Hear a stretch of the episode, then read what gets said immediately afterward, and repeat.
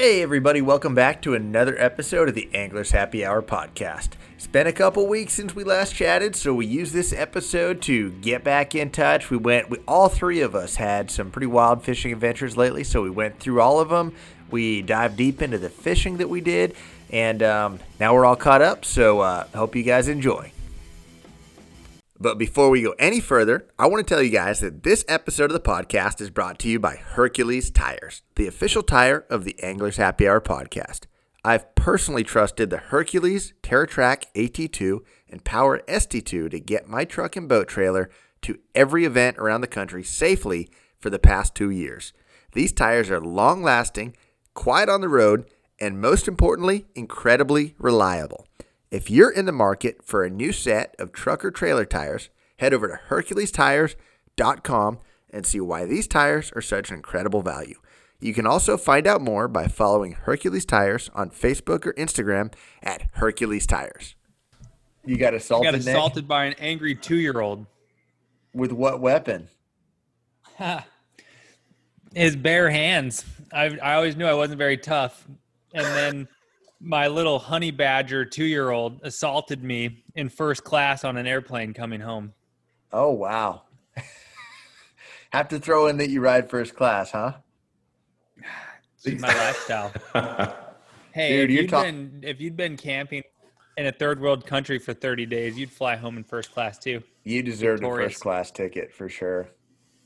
All right. So, uh, welcome back, everybody, to the Anglers Happy Hour podcast. Uh, we're two weeks, uh, two weeks from the last episode. So, sorry, guys. It's been another just absolutely wild uh, couple weeks for basically every single one of us. But, but I'm usually the guy to blame when we miss a week, and uh, I am again this week. I was at a tournament and um, just wasn't able to pull away and get it done. But um, these other guys have had a ton going on. So uh, before we get into the tournament, let's check and see what's going on with Rob and Nick, man. What uh, what's up with you, man? What's up with you, Rob?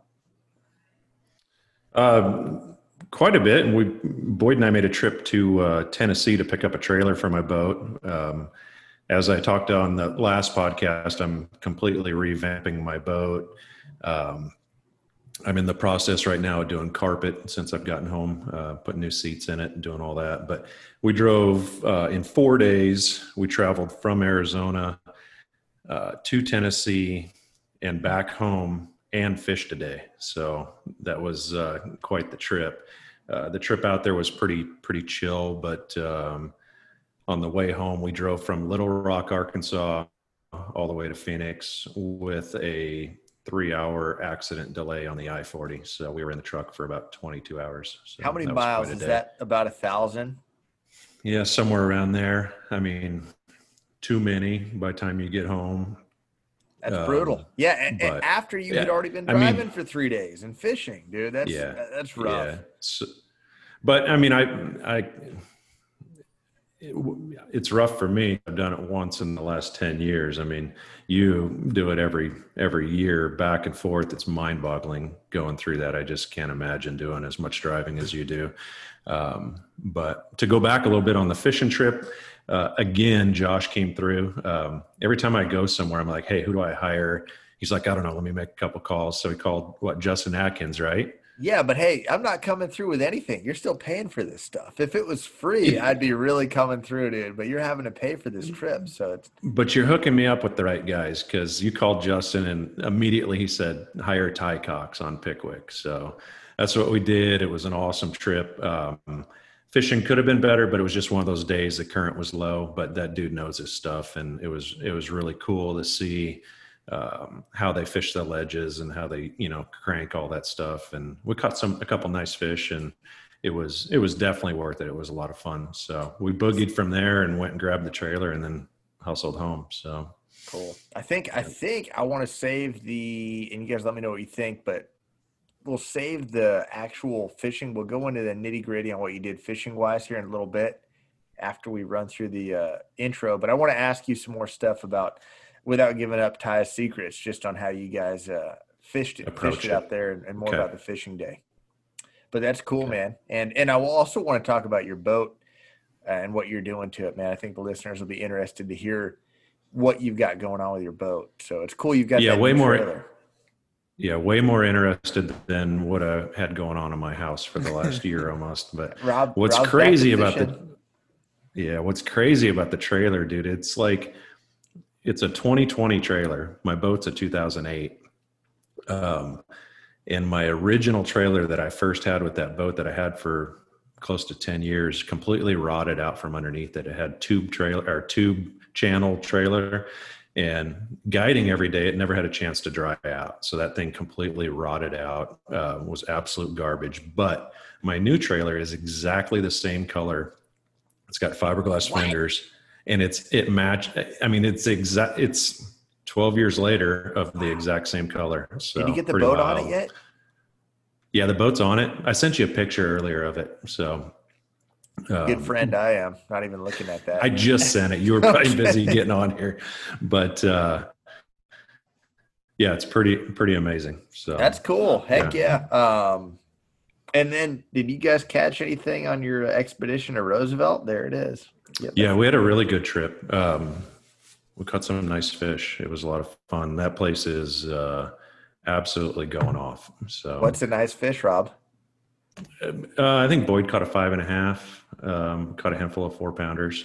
Wow, So that's yeah, it was just awesome. it was fun. It's it's kind of cool because um, Boyd is really interested on like how to fish offshore stuff and the way I go about it. And we were actually you're gonna die laughing, but we were throwing buoys on points and like uh, working our way around them and showing them stuff on the graph and just how to fish that stuff. You know, mean, he's Awesome. fished a lot with me, but he's never really uh, up until now had a ton of that ton of interest on how exactly we were catching them you know so it was That's uh, cool. yeah it was a fun day we found a bunch of new stuff you know new stuff for for now with the lake level that it's at and just uh, we were able to look on the maps on my graph and I'd be like, "Ooh, let's check this spot out," and we'd go over there and we'd graph around and throw a buoy and then catch a couple fish. So it's kind of cool. Did you stay after dark? So what did you end up doing? So we went up and uh, we fished. Dude, there was just a nasty storm, and I'm such a ding dong. I parked my boat on the ramp. We got there, I don't know, three thirty in the afternoon, and we looked at the radar, and there was this big old storm coming. So we just kind of waited it out. There was lightning everywhere. We actually saw a fire across the lake start from a lightning strike, No Um, way. And then it rained so much that it it put it out. Mhm. Wow. But I'm such a dummy. I parked on the ramp just to look at the lake the entire time instead of turning around and putting my boat the right direction. It filled up with water, so I That's had great. That's water. great. everywhere. I had to. I pulled the plug and got home. Had to take everything out of the boat, which is fine because I had to do that anyhow to do the carpet and so Hilarious. yeah. so you had it parked with the uh, bow facing the lake. Yeah, we wanted to watch the lake, right? I mean, there's big old white caps and nasty weather out there. We wanted to see all that, of course. I What would a have dummy! the exact same thing. such a dummy but yeah so we did that we fished and then we fished till dark uh we got a room up there thank goodness because it would have been a little rough sleeping on wet carpet on the boat um got up at three o'clock and we fished till nine so short trip but fun Nice. That's great, man. Did you get Yeah. burritos on the way to and from? we got burritos on the way and then we went completely old school and went butcher hook for breakfast the next day Nice. Um, yeah, that yeah. is very old school. it was actually really One for good Larry Hardy. oh yeah yep so He was smiling down. yep Awesome, dude. What a trip. Yeah. That's cool. Uh, okay, so we'll talk more about Pickwick later, but uh, Nick, everyone wants to know how how Mexico was. He he made it back alive, so he's sitting in his garage and dude, actually, props to you cuz how hot is it in your garage right now? Um, it's you know it isn't as bad today. When I was out running around a little while ago, it was only hundred. It's a kind of humid day, but Yeah. uh, dude, I, I just have a, a war zone in my house right now. We're doing a quick turn and burn. We're on a plane tomorrow to Wyoming, and uh, it's just not quiet in there. So I figured no one's gonna come bother me if I sit in the garage and hallucinate a little bit and sweat it out. So, but Thanks uh, for yeah, joining us, dude. I know it's been a crazy month and and what are you doing in Wyoming? You going to visit your sister? Yeah, yeah. So same place that we uh, drove the old El Majestico last September. We're going to Casper, where my sister lives, and just gonna finish it out. They have such small summer vacations in this school district that we're in that you basically get like five and a half weeks. So we're just gonna run out the clock where it's not 110 degrees and out there, maybe do a little fishing, um, and then yeah, and then just be back. And it's crazy to think, but another school year starts up, and that's that. So wow, that, so start from the top in Mexico, man. Okay. We talked about your saltwater trip. We talked about your right. saltwater trip, and then you were going to Baccarac, man. What yeah. what happened down there? Yeah, so um, Baccarac was, you know, Rob kind of hinted a little bit that Pickwick maybe wasn't exactly like the stars didn't line up for a legendary day, and you still had a good time. I don't know, maybe I'm I'm not interpreting what you said exactly right there, Rob. But if I had, if no, that is, the, yeah, dude, that was Baccarac. You know, there's a reason why it was the off season. Uh, the Baccarac Lodge was closed, and uh, I went with the same guy that I've become buddies with. That's based out of Sonora, and this is actually in the state of Sinaloa, so it's like south of there. And uh, you know, just the it was the transition from the end of the dry season going into the rainy season, and uh, the lake was at eight percent, dude 8% capacity. There was a, a cemetery that had been exposed and was now like 50 feet up the bank that had only been out of the water one other time in the lake's history or and it was 50 times. feet up dude dude it was up like up there there was a school building and everything and so um, these are just a whole bunch of excuses to why i only caught three over 15 no i didn't i uh, struggled mightily dude we had two and a half uh, full, you know, two full days and a half day of fishing, and uh, it was good. It's bass fishing in Mexico, right? Like it's it's good. Like you catch them, and they do the things that bass are supposed to do, and they make you feel like you're an accomplished, capable angler because they behave like you want them to. But in the context of like what Baccarac should be, uh, we were just we were just off. You know, the big fish of the trip was uh probably you know we didn't we did we put a scale on one that was right under seven pounds and it looked like it was you know about the biggest fish so we didn't we didn't even crawl over that but we caught good numbers um my biggest fish was a five and a half so i didn't even have a interesting know, i could have went to roosevelt apparently and fished with rob off of buoys and caught a five and a half. I would have geez i could have had warm water in a shower. Like man that could have been could have been a different experience. I wish i would have known that but it was really cool, man. I, uh, I, you know me, I'm a weirdo and a nerd for adventure, and there was no shortage of adventure on that trip. We, uh, we were, we were HQ was in Leon, Guanajuato, and uh, I, I got Josh all fired up here. I don't know how I'm capable of that, but I keep it going. And uh, there was an airplane ride from there to Los Mochis, Sinaloa. And then from there homie Rafin picked us up in his truck with the boat in the uh, airport. Like Los Mochis is a small airport, so luckily it's not like you know Sky Harbor here in Phoenix or something. But it was still super cool to see a bass boat and a truck in the in the airport. Like I've been there a few area. times, dude. It's pretty it's pretty hilarious. Yep. Dude, it feels like Mad Max, doesn't it? Like was it like windy and like dusty when you when you flown out of there? Oh no, not that airport. I'm saying I've had I've been picked up with dudes driving trucks and bass boats, man. I've never been to that ah. airport. Well, when you went to Salto, did you fly to Mazatlan? Yeah. Yeah. Okay. I was thinking Mochi. So you did Mazatlan was when Okay, so it's it's gnarly looking at that airport, huh? Oh, dude, like yeah, it's a it's desert next to the ocean. You know, it's a it's a coastal city, but it's it looks very much like Arizona, like central Arizona. Oh, cool. But where Baccarac is, it's rainforest. So like then you drive. So from that airport, you have about a three hour drive up to the little tiny town that the reservoir is. Um, you know, it's it's called Bacurato, however you say that without sounding super white. And that's next to Baccarac. And so it was just an adventure, man. Everything was fun.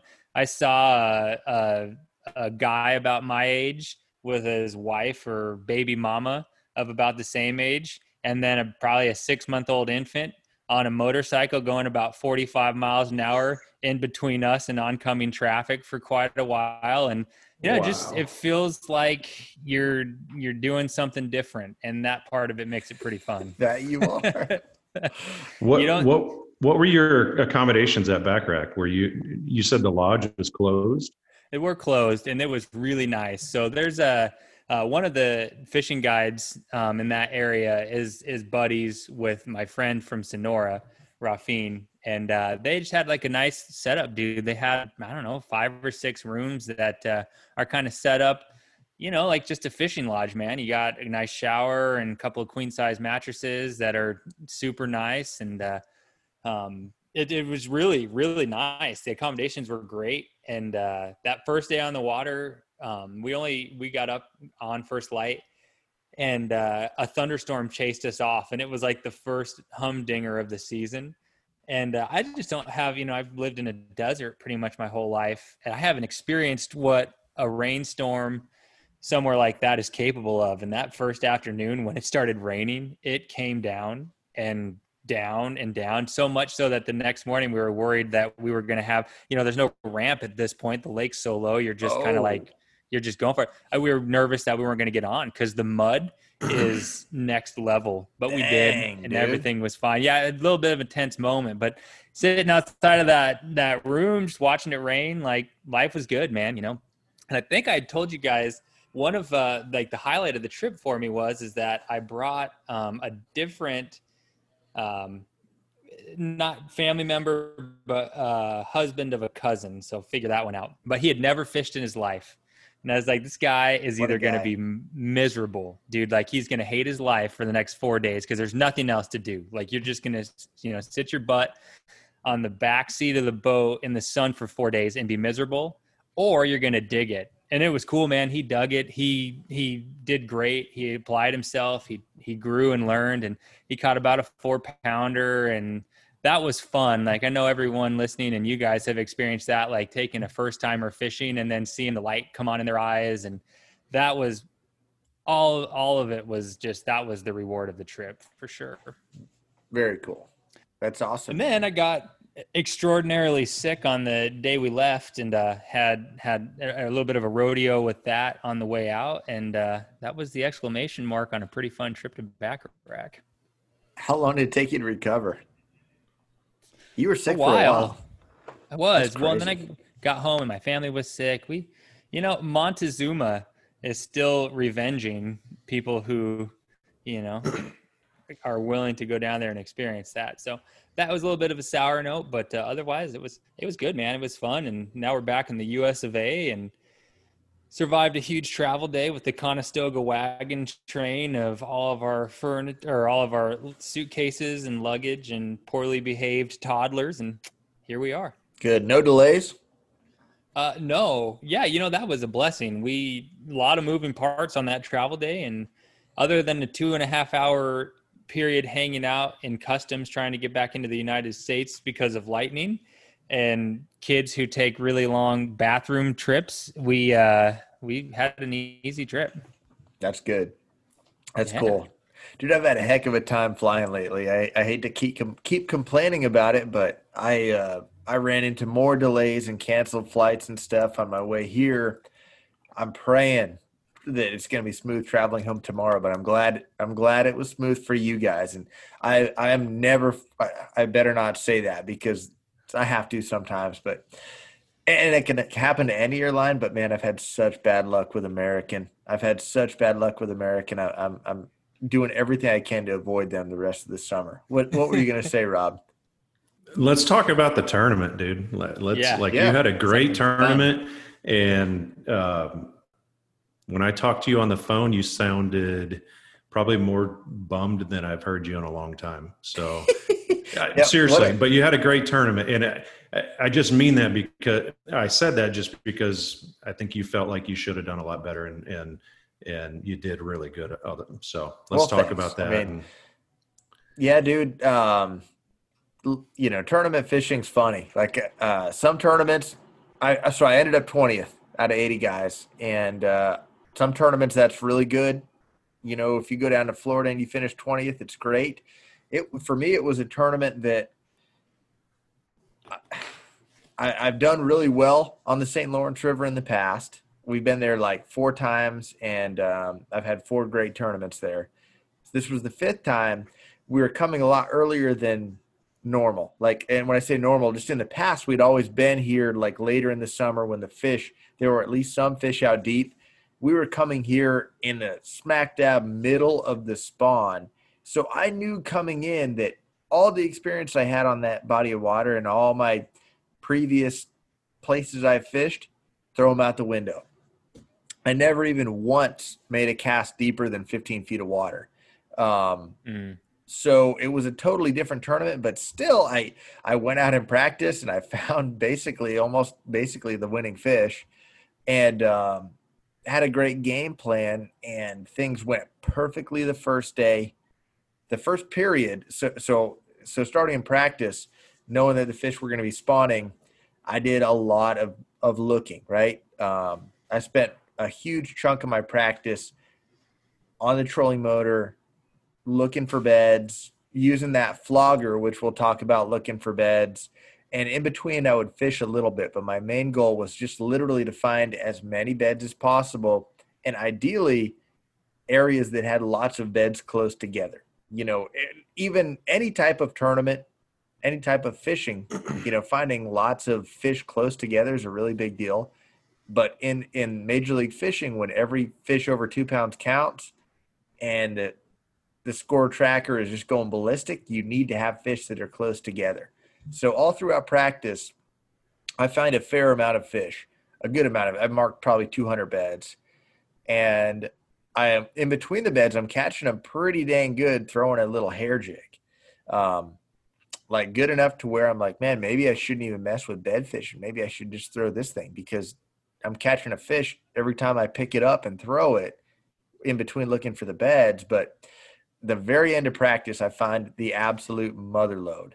Am I breaking up, guys? You're you're breaking Yeah. up a little bit, yeah, but you're that was the worst little bit there. So huh. Well, hopefully, let's yeah, hopefully- continue. You should be okay. Right on. Yeah. Um, So you So at found the the, mother load there right at the end of practice. at practice. the end of That was- practice, uh-huh. dude, I found the absolute mother load. I found an area that had probably 40 beds in it, and uh, it was a small area, um, the size of like a football field. So I was excited about it. I start the the first morning there, and I have the best period I've ever had. I I don't know, dude. It might be the the it might be the heaviest weight period anyone's ever had. I caught 72 pounds in the first period. It's insane. It, it was insane. It was insane. I, I've got Go a ahead. quick little a quick little thing I need to say about that. So I was talking. Boyd and I were on our way home when that tournament started. So we were sitting there watching it and listening to it in the truck the entire way, right? And I was talking to my buddy Les, which which is great. Like my phone goes off when you're catching them because between Alex and our whole group, friend Sure. group, is always like. So I was talking to Les on on the phone, and I'm like, I saw Josh had a camera in his boat because he's done very well at the St. Lawrence at the beginning of the tournament, right? They put a guy because they're predicting that you're going to do well. they start with the guys I told think my- will catch them. Yeah. And I told Les, I said, I was nervous for Josh. He goes, You need to apologize to him because that's he's absolutely hammering him. So if that makes sense. I, It's I, funny. I was just nervous just because I wanted you to catch him when you had a Me camera. too. You know what I'm saying? Yeah, thanks, So, man. Yeah, well, yeah, you know how that goes. It's added pressure, and and the cameras- Absolutely, it is. and it's an interesting, uh, it's an interesting aspect because you don't because you have a camera, you don't lose your official. So you actually have three guys in your boat, and I was running like 50, 60 miles. So, um, dude, adding that camera made me really nervous because it'll slow your boat down five miles an hour. Like Yep. Uh, What's very interesting with bass boats, and it's almost across the board, when you have two guys in a bass boat, you see very little difference in speed from one to two. It might you might drop, say your boat runs 70 with one person, and you throw a second guy in, it'll run 68. But you throw a camera guy in there, now your boat runs 62 All his gear and everything. Yep. it's it's amazing yeah you're right the camera itself and all the gear like it it slows your boat down five plus miles an hour so i was worried that someone was going to get to this cluster before me and uh dude i'm pulling up and uh there's another guy but he's like 100 yards away and i whip around i'm like oh thank god and i whip and i get i drive right into the center of him because i you know i don't want him to be able to Claim get it. in at all so i just drove Right. right into the center of all of them and every fish had a four every bed had a four pounder on it and every one of them would bite without even having to hardly fish for them i was just It's I was- insane. I had a little gulp minnow and or gulp grub uh, and I would pitch that thing in there, and two thirds of the beds, the the fish would just bite instantly. But so that was like the highlight, and that was the best part for me. After that, it became serious work. Like I had a great first period and a great first day. I started running around fishing a bunch of more other stuff the first day. Ended up with enough weight that I knew I wouldn't I wouldn't have to really fish the next day to make the cut, but I had a legit chance to to get first place in the group and move on to the championship. So I start out the next the second day of competition fishing hard, have a, a good first period, but and I'm actually a little closer to first than I was at the beginning, but still a little ways back. Um, and things ended up going to where I ended up using the rest of the day to pre-fish I think I was I was in Wheeler's group, and um, he had pulled away enough where it was like, man, I'm just going to burn up my fish and not catch him again. Very similar to Chickamauga. So, um, end up going out in the knockout round, which everything gets reset. And here's where I went wrong. Um, a lot of those bed fish that I had found before there was a few new beds in the area and a lot of those fish were still there and i just thought they were kind of tapped out. So i went looking for all fresh stuff and a lot of guys had kind of just kind of moved into that area in the areas around it and uh, did really well in the knockout round on the stuff that i caught all my fish on the first day. So it was very frustrating you know i caught 72 pounds in the knockout round had i mean it was a decent day but i finished 20th and um, there were guys that made the finals off of the fish I found the first day. I just kind of gave up on them a little too quick. So it was a really it was a really unique tournament. Like we'll probably never have another tournament like that again, honestly, where you have that many spawning smallmouth on that prolific of a fishery, and and that technique was the main thing. Like everyone saw the flogger being used. And, and if anyone didn't watch the tournament, or for those that didn't watch it, the flogger is like it's a device that looks like a traffic cone with a plexiglass bottom. You stick it in the water and look through it. And it's like wearing goggles. You can see clear as day what's going on subsurface. So it's very helpful when it's windy, but even when it's calm, it's amazing. You'll be sitting there in over 12 feet of water and you'll see a big white spawning bed and you'll think there's nothing there but you you look through that flogger and it just clarifies everything that much more and you can see there's a four pounder laying there and the reason they're hard to see is a lot of times they sit so still and and you guys have seen it. How many times have you seen bass camouflage to their environment?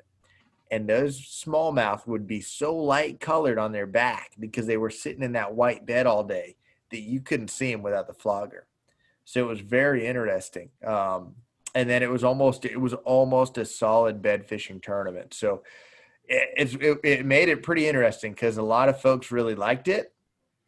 They thought it was cool to see all that action and see all those fish, and a lot of people were like, uh, uh, "You've got your people that don't like bed fishing to begin with." And now you're doing it looking through a device to see the fish even more clearly. uh, people had some stuff to say. Like, it was. What, what did you guys have to think about it? I, I just enjoyed the social media comments. it's like it's so ridiculous when stuff like that happens, but I I don't know. You guys are catching them, weighing them, or releasing them. They're going right back on the bed. Um, it'd be. Would you catch every fish if it was a five fish limit? No, probably not. But you you would take all the big ones off the beds if it was a five fish limit. So yeah. that's. I mean, that's the difference in, in my eyes. Um, you know, it's I don't know, smallmouth on a bed. Like I know you've caught way more than I have just in that tournament, probably more than I've caught in my lifetime. But what a blast that had to be is insane. Probably in the first period, you've probably caught more than I've caught. but yeah, I just just from the pure fishing aspect, like don't even talk about the tournament. Like you had to have just a ridiculously good time. So yeah, that was it. Like it was kind of frustrating because like practice was a blast, but I was excited to get out and catch them. And the first day was a blast. But I'll tell you that last day, dude, Stressful. it just, I mean, I was catching them like it would be 10 minutes. There were times where I would go 10 minutes and catch two four pounders in 10 minutes and drop. And I'm That's like, sanity. are you kidding me? I, I mean, it, it, it was it was just the pace was so unbelievable. So talk Yeah. talk talk about the flogger. One of my buddies made a comment. If that was a team tournament, it would just be even more ridiculous because one guy could run the flogger and one guy would fish. I mean, the the um, athleticism that you guys showed to be able to not only hold the flogger but lay on the boat. I mean, you had to be like wiped out at the end of the day.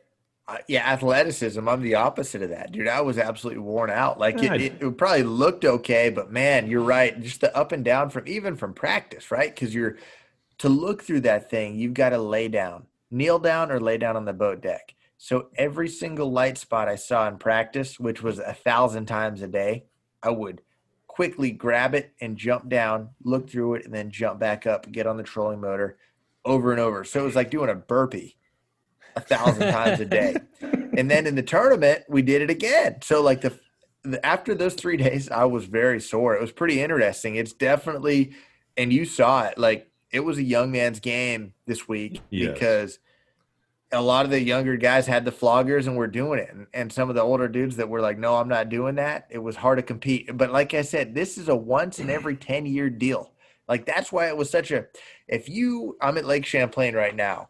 And if you went to, went to any Lake Champlain June tournament, you would see a flogger in every guy's boat.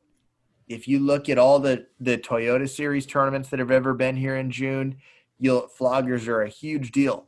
But dude, this was just such a, a, a highly publicized tournament that everyone saw it. So like all the good and bad of that flogger were exposed. Yeah. Um, but it's nothing new. Guys have been doing it for a long time. Uh, Forever. You know, I, a buddy of mine that I used to fish with, um, he he would take a five gallon bucket, cut the bottom out, and plexiglass it. Same thing before the flog was around. And we were doing that as a team 10, 15 years ago. And it was super effective in Arizona. So it's it's nothing new. If you can't get a flogger right now, you can do that. But you know, now we're we're on the tail end of the spawn no matter where you live. And um, but it's something to be ready for next year. Go ahead, Nick. Oh, go ahead, Nick. Yeah.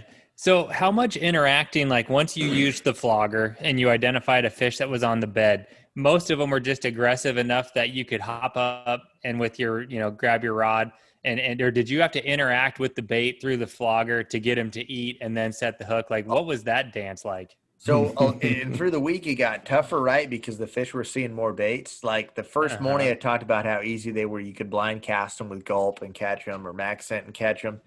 But some fish, and especially later, most fish, you would have to go to the bed, get right over it, put your trolling motor in anchor lock or spot lock, lay on the, on your belly with the flogger in your right hand and the rod in your left hand. Or actually, you, you go to the bed, spot lock, pitch your bait out and try to present it properly. Then lay down with the flogger in your right hand and the bait in your left hand. And then you would try to in in three to four mile an hour current, try to get your bait into the Into bed. position. Uh huh.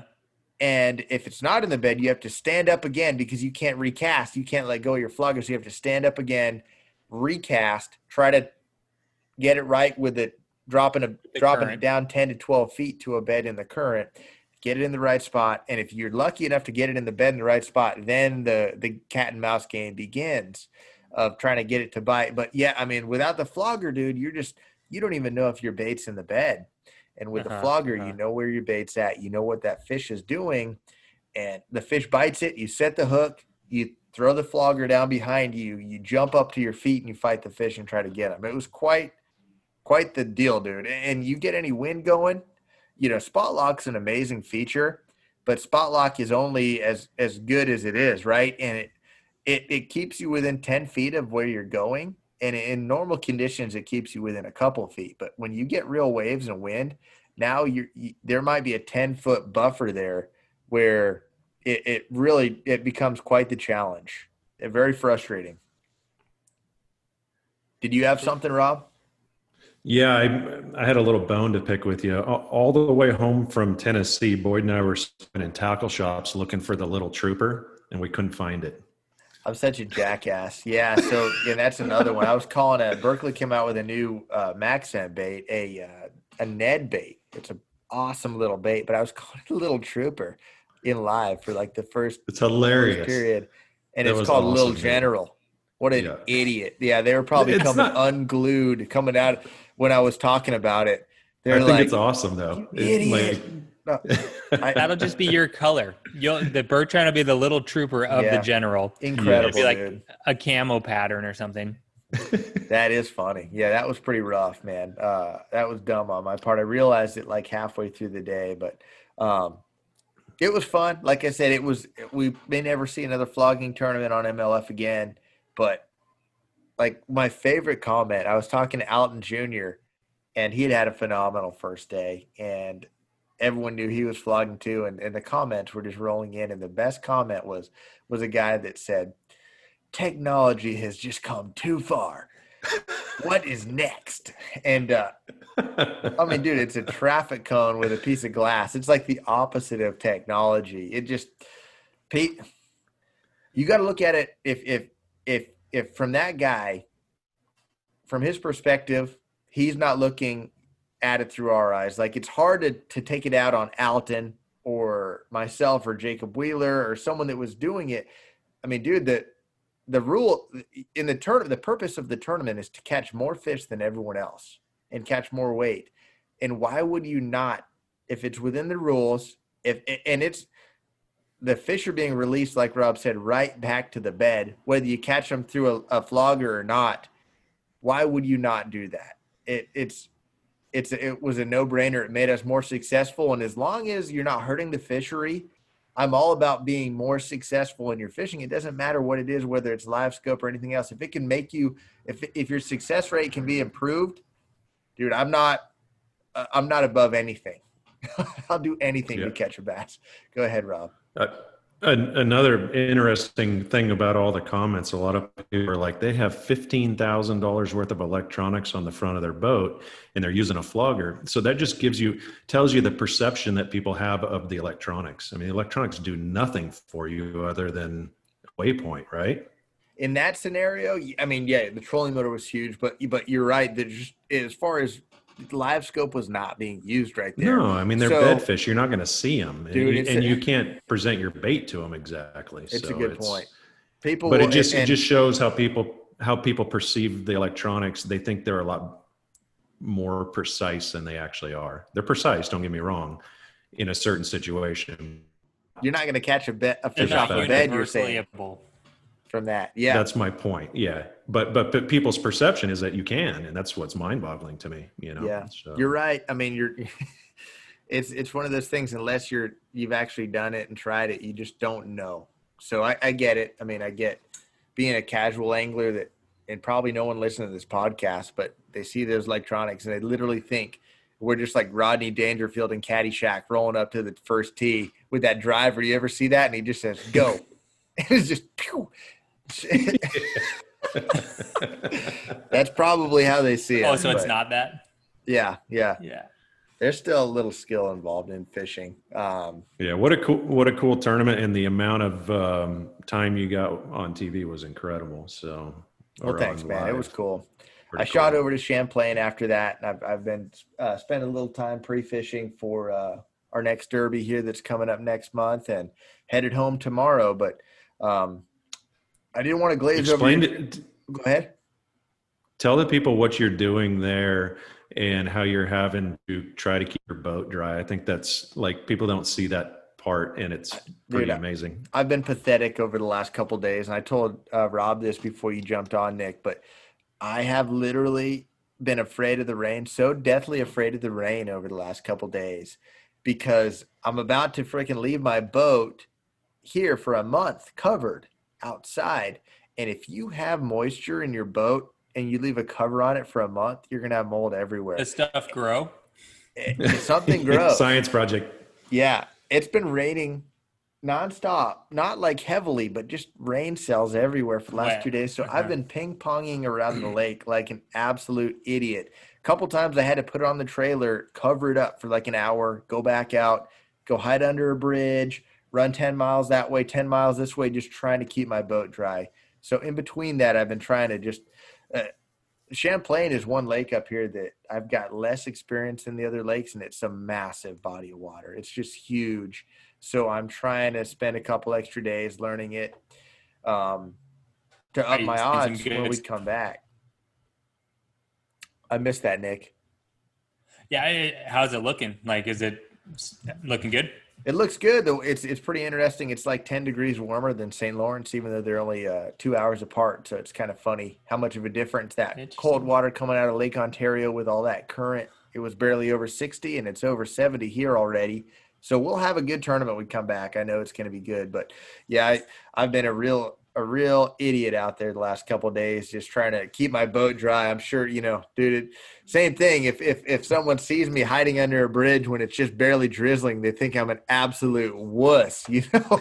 but uh, it has nothing to right. do with that. Yeah, I, I'm not afraid to melt. I just don't want my boat to get mold on it when I leave it sitting there. Um, but hey, I'm not complaining. Fishing in New York for the last two weeks, it's at this time of year, it's, it doesn't, it literally doesn't get any better. So we've all been pretty lucky to go to pretty much prolific bass lakes all in the last month. And uh, there's nowhere I would rather have been this month than uh, St. Lawrence. But before we run run past that, Rob, what uh, dude, what were you guys doing at Pickwick, man? I, I went last year in June, and the ledge bite was good, but you talked about how there wasn't a lot of current running. Um, what did you guys do to catch them with the lack of current? Well, I I think we probably could have caught him a little better if we'd have slowed down. We we kept trying to find glory because the day prior they caught uh, on his trip the day before they caught 30 fish and had like a you know five fish limit for 20 pounds. Uh, Um, so I told him, let's just go do that. Let's, you know, he was asking. I mean, we probably could have drop shot it around and caught some more fish, but I wanted to see how he was, you know, throwing the 10XD and the dredger. Um, and you know, we just did that. We it was really weird. The lack of current, what it did was, it, I think it just took our numbers down because we every spot we'd pull up to, we'd catch one. And as soon as you'd catch one, I'd blow the school out of there because the current wasn't holding him anywhere Gotcha, that makes sense. specific. Uh, one spot we pulled up and caught two, uh, but we caught them exactly at the same time. same cast. Uh-huh. Yeah, yeah. So I think the current would would just keep those fish in a position. I, I could be completely wrong, but I mean, from what uh, Ty was saying, it would keep those fish. So, so it spooks them essentially. The lack think of current, so. like it, they just don't like it. Something's just Pulls them not off, you know, keep we're- too. Like they've they've Took- all takes them followed their the buddy, and they're Yeah. like, "Where you going?" And they follow Yeah. him, and then he goes up into the boat, and instead of Uh-huh. swimming right back to the shell bed they came off of, there's no current, so they're like, they might just wander off wherever and take 30 minutes from Okay. the group, right?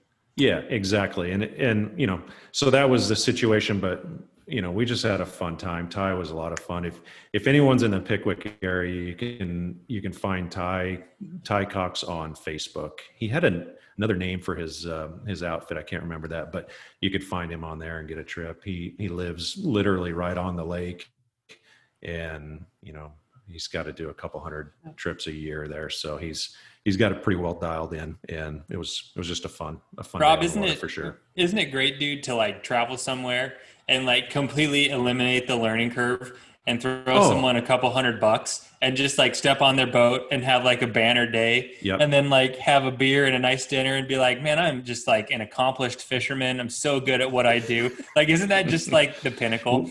It's Well, the best. We didn't get the beer and a dinner. We got a drive and a and more driving. Oh, I've done plenty of those too. I feel Yeah. you on that. But and it- Rob was no, you're telling everyone totally at the gas station, yeah, we just finished up at Pickwick, found some schools, got, Yeah. got on them a little bit. Uh, Yeah, luckily for them, we couldn't stay a few more days. You know, we had to. You know, Triton ain't going to drive herself back to Phoenix. yeah. Check us out on Instagram, EnglishHappyHour.com. Yeah, yeah, exactly. Hey, Yeah, you guys want it was a good card? it was a good time and, and money well spent for sure. So Yeah, dude. Like it's just I don't know. Like obviously it's it's money, right? And it's a luxury to do that. But a- and there's there's no doubt. I think there's probably more respectability in doing it yourself, showing up and figuring it out without paying someone. But dude, at the end of the day, like I don't know, like I don't have as much time as I wish I created to do those things. So to just like sidestep everyone, everything, and like get on a bite with someone who's cool to hang out with, like that's a really enjoyable time. Like I, I think that's really cool. yep, for sure. I agree. That's great. Did you guys do any long lining with your crankbaits, or were you mainly just casting and burning? We them? did a ton of long, long lining. Um, we did that probably every spot we'd roll up to. Um, trying to, we would either long line when we first got there, or we would long line before we left. Every spot we long lined them. So that's, I mean, I relate that to like throwing an Alabama rig. It's a great way to catch them, but it's not a great way to like. It's just not that. I don't know. It's not as fun fishing that way as it would be. Uh, I hear you. Just casting. So. Dude, the the it, it, it's long and um, well, yeah, literally. But uh, the ultimate there is when you get a school of fish so fired up, you can just absolutely train wreck them cast after cast cranking. But and I guarantee you, if you guys would have, of course, you know it is what it is. But like, if you would have been out there at six p.m., you probably would have had that on those exact yes. spots, on the exact spots yep. you were fishing in the morning when they crank that current yep. up it was uh, it, it's it's a completely different dynamic. But yeah, and he had he had an evening trip that you know when we got off the water, and I'm sure they probably caught him better just because of the timing. You can't expect to go somewhere in a six hour window and absolutely wreck them. You know, it's just. So that's something that I really relate with too, dude. Is that it's like it was kind of like this last experience for me, and and then it's just like you know it, you go to a premier destination you fish with like arguably the most in tuned angler in the area you think it's like just a guarantee that you're going to have that 30 fish day with a 20 pound five fish limit and like you're going to be an instagram hero then you show up and you just grind and like i don't know man. Like that almost makes it more enjoyable for me. I think that yep. element of it is like kind of what like i don't know this sounds like sappy and stupid but it kind of just makes like you know your love for fishing that much stronger because like when it's tougher then you appreciate when it's better. Yep. You know like you have just, to have that. If if it's not you know then it's like i don't know just play a video game or something right? Like it's just you know that that's the element of it that's real life Yep. For sure. I agree. If it was always good, we would have been done with it a long time ago. So Yeah, exactly. And it's and then it's fun to uh, bust the the guide's balls a little bit and you know put the heat on him and be like, this is I don't know, like dude. See, but that's when when you're a guide, that's the you will not do that when you're a guide in the world, dude. Like and that's why that. you do it. When, that's when I'm guiding, don't. I anyone that does that in my boat, I hate them, dude. Me too. Good. Good. Good to know. Nick does it to all his guys. be like, I don't know, man. Like, sure, it looked like on your social media accounts you were really catching them. So I don't know. Is this like a is this like a shadow account from the Philippines? Is this fake? This uh. fake follow. I'm just kidding. And I, you know, like there's a way to do it genuinely, like as an asshole, and then there's a way to be like we're having fun. You know what I'm saying? Like I don't know, Nick. I don't know. I, I think it's just all as an asshole, basically, dude. Yeah. And then then what you're doing is you're just exposing the insecurities of the guide, like Josh and Rob. That's all it is. We've just completely insecure. That. Yeah. Well, yeah. Yeah. I guess that's what it is. That's Dude, great. I'm sweating like a prostitute in church. You don't so have much garage. Much longer, Nick. We've been go- going almost an hour. Um, well, it was cool that we had, and, and sorry if this has not been uh, interesting for the listeners, but we just literally haven't caught up ourselves. So we figured we do a catch up episode, talk about our recent trips, and then yeah. once we get things rolling in a, in a more regular fashion again, we've got guests lined up to come back. But hey, we hadn't we hadn't talked ourselves. I've been busy at the tournament. Nick's been in Mexico. Rob's been in Tennessee. So it was an opportunity for us to catch up and, and talk fishing. Um, and, and the listeners are just have to hear it so hopefully it was okay. but go ahead, Rob. What do you have, man? I've got a side note. We um, our our credit cards got hit for deer tags, so everybody oh. in our group, everyone in our group, got a deer tag this year. So uh, come this fall, we'll have a lot of talking about deer hunting. So awesome, man! Good know, units. Yeah, we got very good units, good times. Um, I've been I've been saving up points to draw a late whitetail tag, and I drew one. Um, I just don't know which unit yet. So I'm excited about it. Congrats. Nice. Heck yeah. So Boyd's got yeah, one. Alex so. has one. Les has one. Yes. You got My one. wife actually has Your one. wife has one? Yeah, but she won't hunt, so she just helped me get my point, my my tag. so we just put I put in with her because she's got a ton of points. So just kind of bucking the system a little bit, but it's all good. That's cool. So it's all deer then. Do you have any elk hunting? or did you put in for um, some elk or no? You know, Alex and his wife both drew late tags, uh, late elk tags, but none of us, none of us other guys drew any elk tags this year. So Okay. Rob, this is probably a stupid question, and I think I know the answer. But what's the benefit of the late whitetail hunt? Is that when the rut actually is here in Arizona? I can't remember why Well, that's more desirable. it's more desirable cooler. for for a handful of reasons. One, it's cooler for sure. The weather's cooler. Um, two, the rut could start, could begin at that time. Usually Okay. the white, usually the whitetail rut is really strong in January. And this hunt, the other good thing is, is this hunt goes from, I don't, I don't know the exact starting date, but usually like the 10th, 10th or 11th of December till the end of the year. So you get, you get a lot of time and you can like that time of year you're apt to get some bad weather. So uh, i had a late tag in 2015 and a snowstorm came in and i saw it coming in. So instead of fighting that and messing with that we went home and i came back the next i don't know like two or three days later on a you know sunny day and ended up killing a good buck. So Cool. it's it just gives you time it gives you flexibility. Um, and there's a potential of them you know wanting to start rutting uh, the bigger bucks start moving around a little bit more. Uh, um, so it's just i don't know i enjoy that hunt a lot. So but it's Cool, not easy to draw. I mean it takes years usually to draw it. So every once in a while you get lucky and draw it back to back but so Can't wait to hear about it, man. It's gonna be Yeah. awesome. What's the uh so if we yeah have a it good should be monsoon, interesting if we have a good monsoon season, what does that do for the deer, man? Does that is that gonna bode well for the It's uh, hunting this fall? Really? Yeah, and the area the area that I drew, I mean, it's been getting pounded with with rain, good monsoons already. So um, it just the more rain we get, the better off those animals are. That more health, you know, they just get healthy. There's a lot of feed and a lot of water for them. So Man, that's the desert, isn't it? And like when you have water, things thrive, and when you Yeah. don't, it's man, Yeah. it's it's a different thing altogether. yep. So hope, hoping for a good wet uh, July and August for sure. So it'd be great. That's that's good. And Nick, tomorrow you're flying out, dude. You're flying. Uh, are you? Where do you fly into to get to Casper?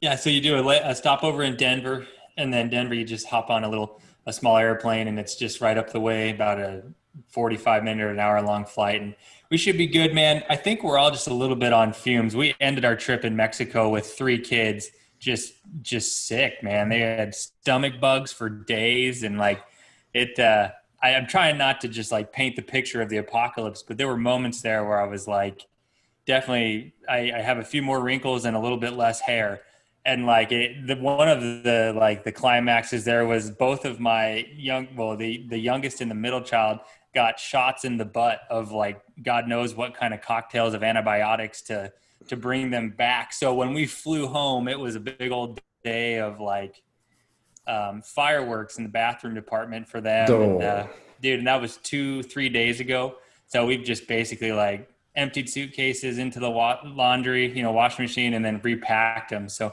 we're crossing our fingers for a smoother flight through uh you know there's no customs this time customs is always Yeah. the dude that's the that's the fun one that's the unknown It's a whole nother factor to any. And when you got a whole family and all that stuff, dude, I can't even imagine. Can't even imagine, man. dude i i went through the regular custom line sorry Rob, with just my my two year old and myself and then because there's this thing called global entry and it's like the shortcut and if you're ahead of the curve you can apply for it and it's kind of like months in advance and covid jacked it and so our little our youngest doesn't have it even though we applied for it so dude i navigated the like 700 person line with just him and me and the stroller and like he was like just losing it, dude. But at that point, like, what are you gonna do, right? It's like he's just the soundtrack for everyone to listen to his Yeah. like anger and defiance, and yeah, it was kind of cool. I kind of felt like uh, that that tiger uh, guy in Vegas who got eaten by his tiger like 15 years ago. It kind of felt like that. I feel like I was like training a small tiger.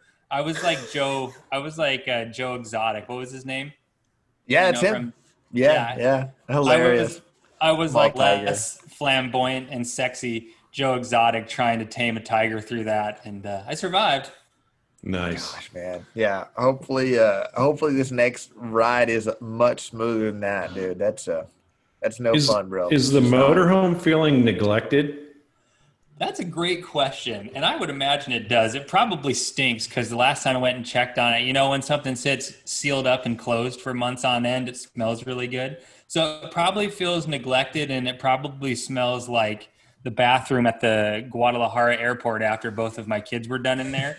But, you know, there's a part of me that wishes I was driving that. I'm not going to lie. I just, you know, I put that cowboy hat on and I roll the window down and I just, I don't know. I just feel complete as a person with my family and that thing. Everyone liked that Nick. Everyone liked the the cowboy hat RV Nick. Thanks. Yeah, we miss yeah, it. that's I, I one. You know, maybe the best part of the Mexico trip is I didn't shave for like 29 days, and I learned a lot about myself. And one of them is I don't have much facial hair, and what does grow grows unattractively. But left untamed for 30 days, actually grew I kind of looked like, you know, when you watch like Western movies and there's always like the sad cavalry member who doesn't have an awesome beard, but he doesn't get to shave because he's like, you know, it's the 1800s, don't have electricity. That was what I looked like. Like there was like a lot of hair in one area that was maybe an inch long and then no hair other areas. And then like my sideburns exploded and like my hair grew weird because like I don't have any hair on my head, but I have a lot on the sides. So by the end of that trip, like I went from being the only white person in a city that has millions of people to looking like the only white person who hasn't showered in a long time nor done anything and like I think it took me down on the like level of people paying attention to me and and that felt good in a way so but That's beard's good. all gone Hey. I'm back to civilized Nick So we have photos. yeah I do have a photo and I'd love Send to share it to you Yeah. yeah, check it. me out on Tinder swipe to the right and I'll send it to you So uh That's going terrible. way back, dude. We were at a tournament at Table Rock like maybe 10 years ago with Nick and uh we had a, a, a buddy who he he still works in the fishing industry. His name's Chip. he's not And- my buddy he's mean to me I don't like Chip I Yeah, Chip's Mitch and I don't had a buddy.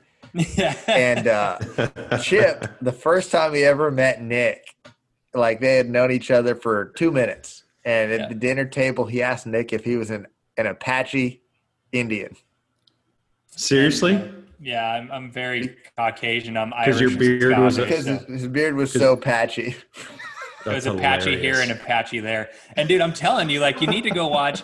There's a movie called Hostiles, and it's one of the best movies ever made. But Christian Bale is a, a general in the cavalry, and he's like, tat. he's trying to retire, and his final mission is he has to take these uh, elderly Native Americans back to the, where, the from the reservation where they're going. But dude, like, there are people in his like cavalry regiment that grew a beard just like me, and like I felt it. I felt connected to like Nice. you know my showering was hmm, like i don't know like maybe envision like buying a 25 year old truck camper shell that has like the little plastic toilet that like three drops of water comes out of i was doing that like every 36 hours and and so i just my hygiene suffered a little bit and then my facial hair grew and i don't know like it just it felt good it really did like it felt like a cleanse i feel like i've been reborn That's awesome. That sounds like someone that's been traveling fishing tournaments for a long time. That's kind of how I feel after a long run of tournament fishing, dude. I'm pretty scraggly. you at right least now. keep yourself looking good you have your neck beard trimmed every now and then i'd glance at myself in the mirror and i'd, I'd like pause and stare and be like i recognize those eyes like those look like what's looked back to me in the mirror for 33 years but the rest of the face looks tired and dirty and homeless and it was good i liked it Nice. Ni- Nice to end on bad hygiene. Yep. yeah That's perfect for our podcast. Yep.